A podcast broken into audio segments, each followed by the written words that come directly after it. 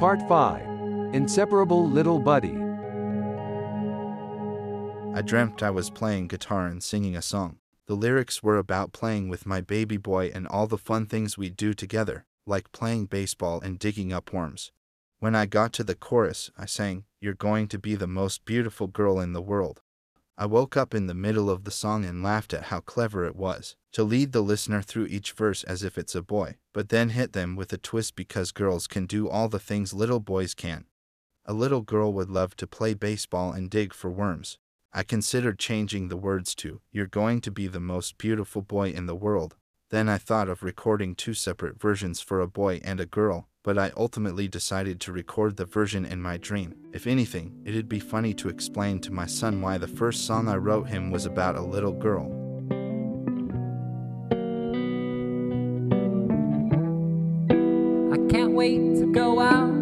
Outside and teach you to dig for worms. Scrub the dirt from under your nails. We'll get 'em as good as we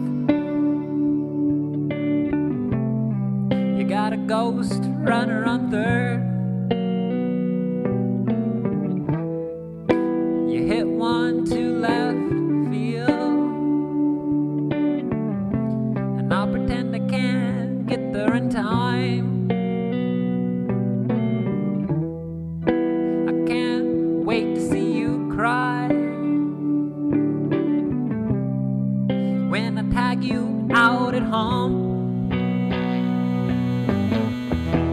you you're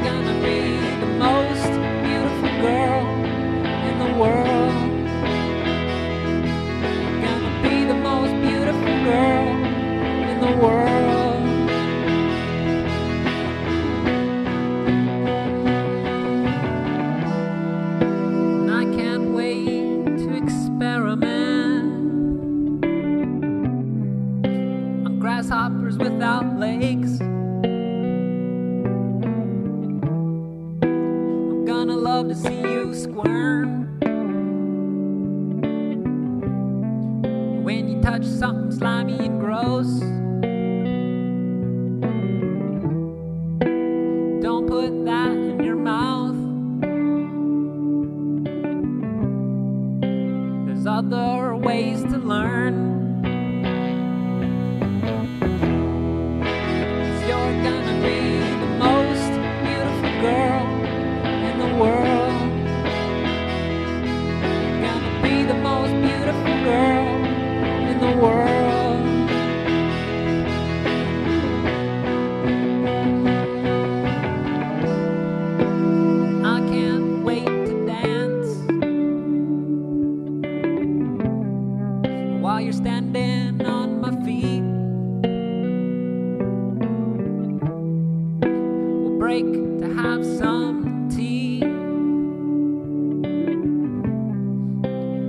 Mr. Squid Mrs. Frog.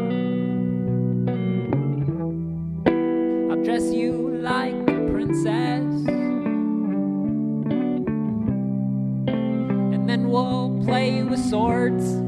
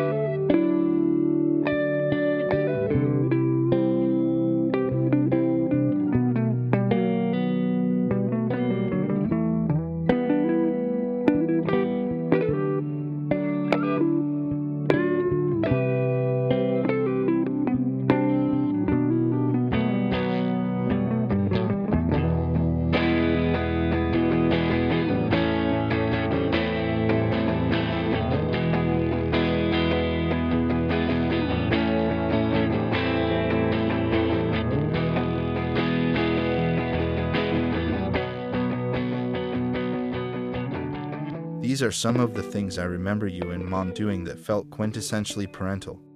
I remember riding my bike at the park across the street from our old house, the house with the crooked pine tree in the front yard that never grew taller than three feet until we moved out and someone else started taking care of it.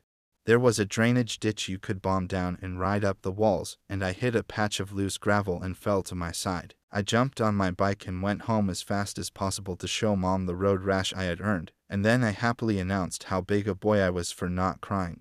That all changed when she poured hydrogen peroxide over it, and my knees began to bubble and hiss. The second verse is a callback to my brother. We used to play baseball all the time with just the two of us. If you got a hit and made it to the base, you would put a ghost runner on the first and return to hit again.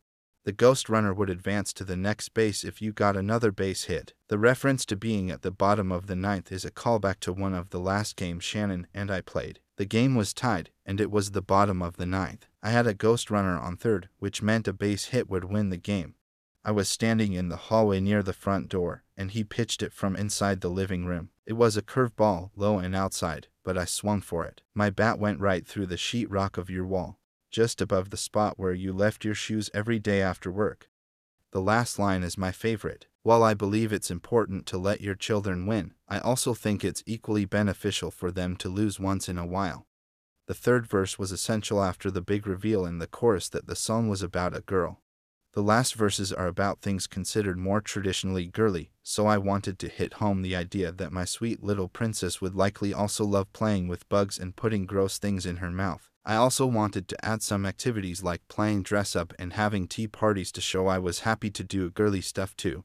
Daphne and I wanted to raise our kids in an environment that was as gender neutral as possible. I was aware of gender roles and their impact, but I never realized the full extent to which those roles are forced on young children. There are so many products on the market that are unnecessarily gendered, like a hammer for women, but the only change is that it's pink and costs slightly more. I wanted to ensure I hadn't overcorrected and just forced male stereotypes on her. She would be allowed to be anything she wanted to be, even if that meant she wanted to be a princess.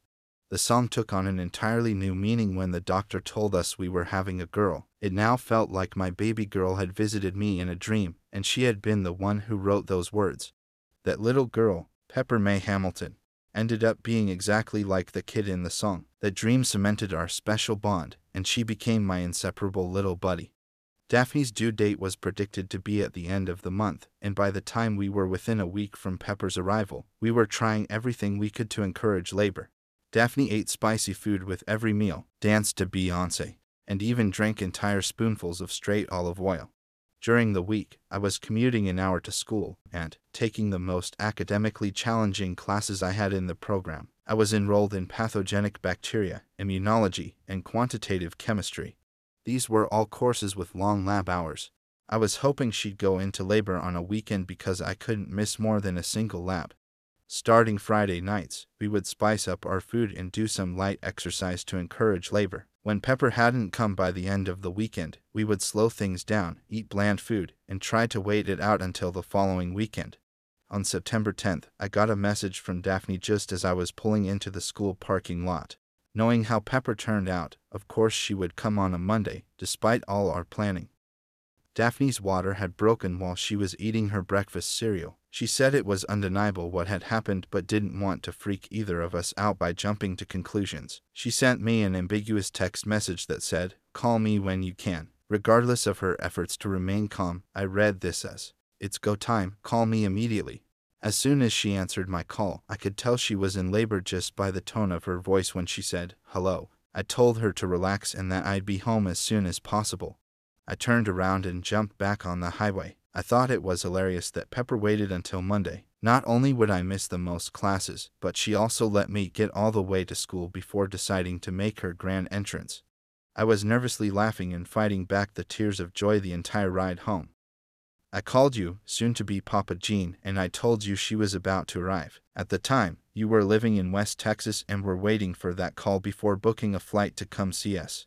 We had tested Daphne for Group B strep, so we weren't worried about any infection risk to the baby. We had planned to do most of the labor at a hotel near the hospital, where we could have more privacy, and we knew it would be a very long time before Pepper would be close to being here. When you answered the phone, you sounded very concerned. This was true of every call to anyone the closer we got to the due date. I explained that I was driving an hour home, and then we'd drive an hour to our hotel near the hospital before checking into the birthing center. You were shocked we weren't racing straight to the hospital and expressed your uneasiness. Labor in the movies usually depicts a lady's water breaking, and then it's this crazy hectic emergency with a clueless father and a screaming mother. We were as prepared as we could be. We had gone to every Lamaze class, researched hospitals, read books, and planned this day down to the go bag with everything we would need.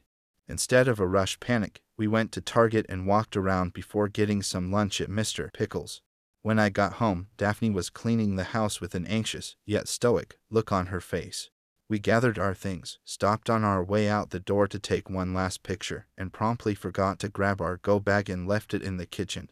By the time we got to the hospital two hours later, she had regular contractions about eight minutes apart. They hooked her up to a monitor, and we could hear Pepper's happy little heartbeat. Everything was progressing wonderfully, so they let us leave for our local hotel. Daphne had been pretty cheerful up until we got to the hotel. The contractions were getting stronger, and the pain demanded her undivided attention. My in laws got a room next door to ours, but they gave Daphne and me some space. They just wanted to be around when the baby came or if we needed anything. Daphne's sister Danny and her husband Jared also showed up to say hi, but they too stayed next door. By about 10 p.m., Daphne couldn't take it anymore. Her contractions were getting close to four minutes apart, and she had stopped talking to focus all of her attention on breathing. We said goodbye to everyone for the night and left for the hospital. Part 6 1313 We were checked into the hospital, and again we monitored Pepper's little heart rate. I assume the nursing staff knew we weren't close to meeting her yet because they left us alone for several hours.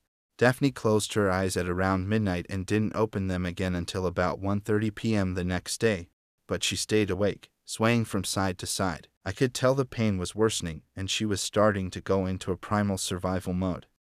Her back was hurting, and constant massaging pressure was the only thing that helped alleviate it. I rubbed her back and did my best to be encouraging while Daphne gently rocked with her eyes closed. By 3 a.m. in the morning, my arms were too exhausted to continue, and I was falling asleep. I would startle awake each time Daphne commanded me to keep pressing her lower back, and I think she was frustrated by the pain and my constant nodding off.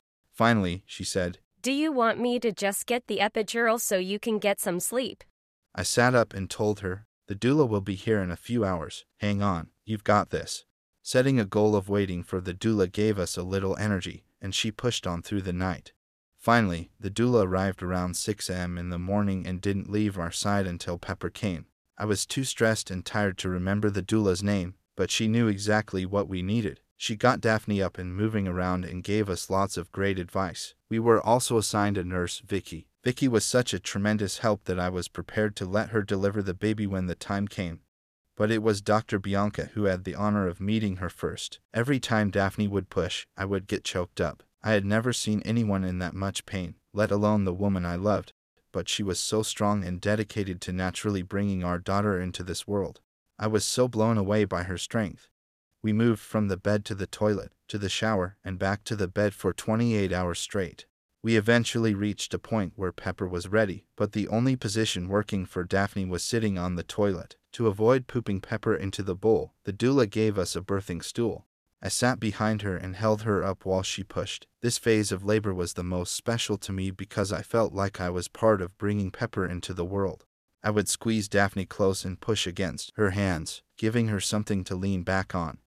With each push, I could feel our teamwork bringing our baby into the world. At 13.30, Pepper screamed hello as Bianca flopped her bloody, uncoordinated body onto Daphne's chest. We couldn't do anything but cry laugh.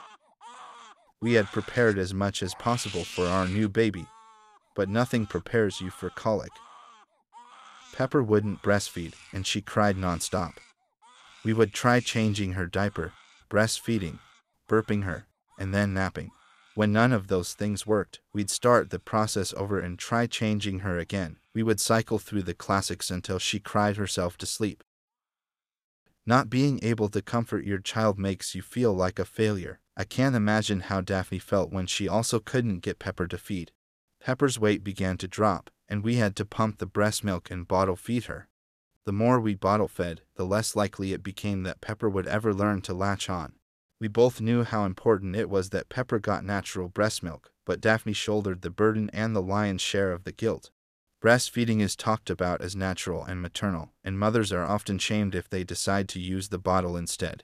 Since Pepper had such bad colic and refused to latch, Daphne felt unnatural, less maternal, and ashamed for using a bottle despite filling it with her breast milk. She pumped every day and struggled with painful clogging milk ducts. She was working so hard for our baby, but none of it seemed to matter because of Pepper's colic. I was trying to finish the semester, but I kept getting phone calls from Daphne. She'd be crying, worried about Pepper. Daphne was developing postpartum depression, and I felt awful having to leave them both every morning for school. I missed a few labs from my quantitative chemistry class, and I couldn't find time to make them up. I was so far behind that I couldn't move on to subsequent labs because I didn't have the reagents made from previous labs. I knew I'd have to drop my classes, but that meant I'd lose my scholarships and it would extend my graduation date. Given the choice a million times over, I'd choose my family every single time. It was six months of colic, just nonstop crying. Daphne and I had been together for five years when Pepper was born, and we had never fought over anything. There was no telling how we would do when things weren't going great. A major defining moment in every relationship is not how much you love each other at your happiest, it's how you manage to continue loving each other at your most miserable. I was raised in a family that doesn't talk about emotions. As an artist, I learned to listen to my voice and find creative ways of expressing my feelings, but I always struggled with sharing those feelings with you. I can't imagine I would have stayed sober while trying to handle the immensely difficult combination of a colicky baby and a depressed wife if I hadn't worked on developing better coping mechanisms and maintained good communication with my wife. Bottling up our frustrations and not expressing our expectations of each other would eventually have blown up in our faces. I'm fortunate to have the wife that I do. We researched together, shared chores, and split responsibilities. Slowly, we got through it day by day. Notably, I never once felt the need to drink during this time. Daphne had literally saved my life, so I felt like I owed it to her to be the best partner I could be. That's the difference between having a problem and having a partner. I was doing microbiology research and was learning more about the human microbiome. I was fascinated by how much our health depends on the diversity of our gut microbes. Several studies showed that the right combination of gut bacteria in infants could cure colic symptoms. We tried a variety of probiotics that we would add to the breast milk in Pepper's bottle. Within two days, Pepper's colic completely vanished. She was now consolable and even started smiling at us and interacting more. We felt awful we hadn't tried it sooner, but we also felt like we had figured out a mysterious complication together as a family. I felt more in tune with my wife and my child. We were a team and became acutely aware of what Pepper needed. We found she did better with a schedule. The more we could provide her with consistency, the happier she was. If Pepper were comfortable, then Daphne would be satisfied. I could ensure my family's happiness and emotional security by correctly managing the day's routine. When you would come to visit, my insistence on maintaining that level of routine appeared to be coming off as a personal attack on you and the things you wanted to do while you were visiting. Around the same time, my eight year contract with the military ended, and I was about to graduate with my bachelor's.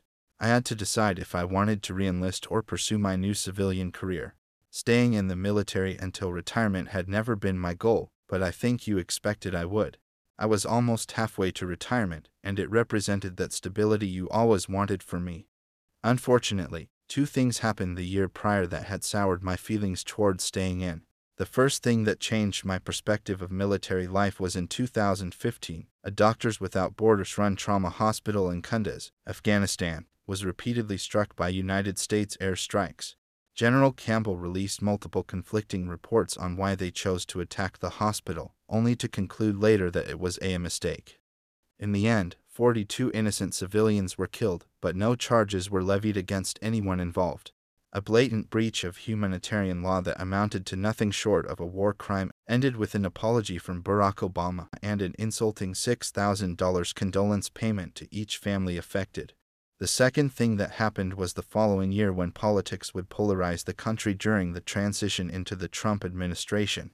There was word that Trump wanted to send troops from my unit to guard the Mexican border and to help build the infamous wall. The military, and the country I served in, felt different than they had when I first joined. Had I not had any other options, maybe I would have made a different choice, but I was now licensed as a scientist, and I took it as an opportunity to start a new chapter. As I was walking away from the military, the presidential candidates were arguing about making college tuition free. Reflecting on my own experience, it occurred to me why college had to be so expensive. The government's ability to amass an all volunteer military force relies on tuition being so astronomically unachievable that people are willing to risk their lives for military benefits. I was fortunate to have the privilege to walk away from it all and focus on my family and career. I'm not sure you could see past the fact that I was walking away from a stable career, a guaranteed retirement, and that I was doing so with a young family. You had been so proud of me for the last eight years, and now it seemed things had changed between us yet again. I wondered if you ever treated my brother with the same concern or if you trusted his decisions.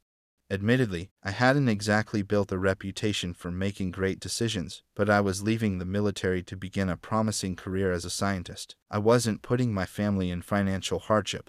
We were starting the next chapter of our lives just as we had done everything up to this point, as a team. I felt like you always treated me like a little boy and couldn't see me for the man I was becoming. Worse, I couldn't just assume it was because you were my dad, and I would always be a boy in your eyes, because you always seemed to treat my brother with respect and admired the man he had become.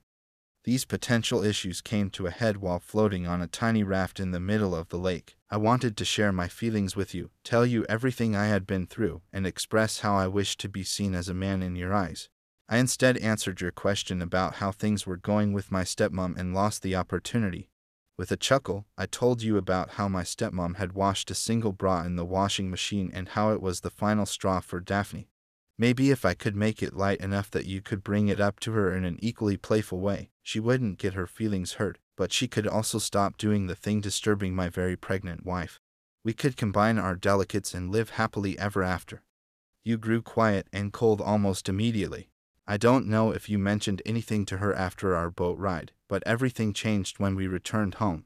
I assume you told her what I said, and she complained to you about some of the things that bothered her. You both eventually came to your own conclusions without us.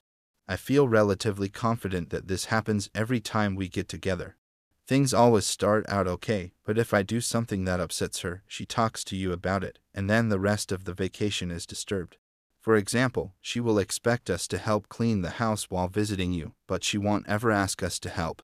We will eat dinner and go to bed, leaving dishes in the sink. The next day, she is cleaning the dishes and ruminating on the fact that we're unappreciative and unamiable. Soon she talks with you, your attitude toward me changes, and then you grow cold. Since this family never talks about their emotions or expresses their expectations of each other, we walk on eggshells the entire time until the vacation ends. It happens so often that I stopped being as open with her, afraid that she was the reason I could never share my story with you.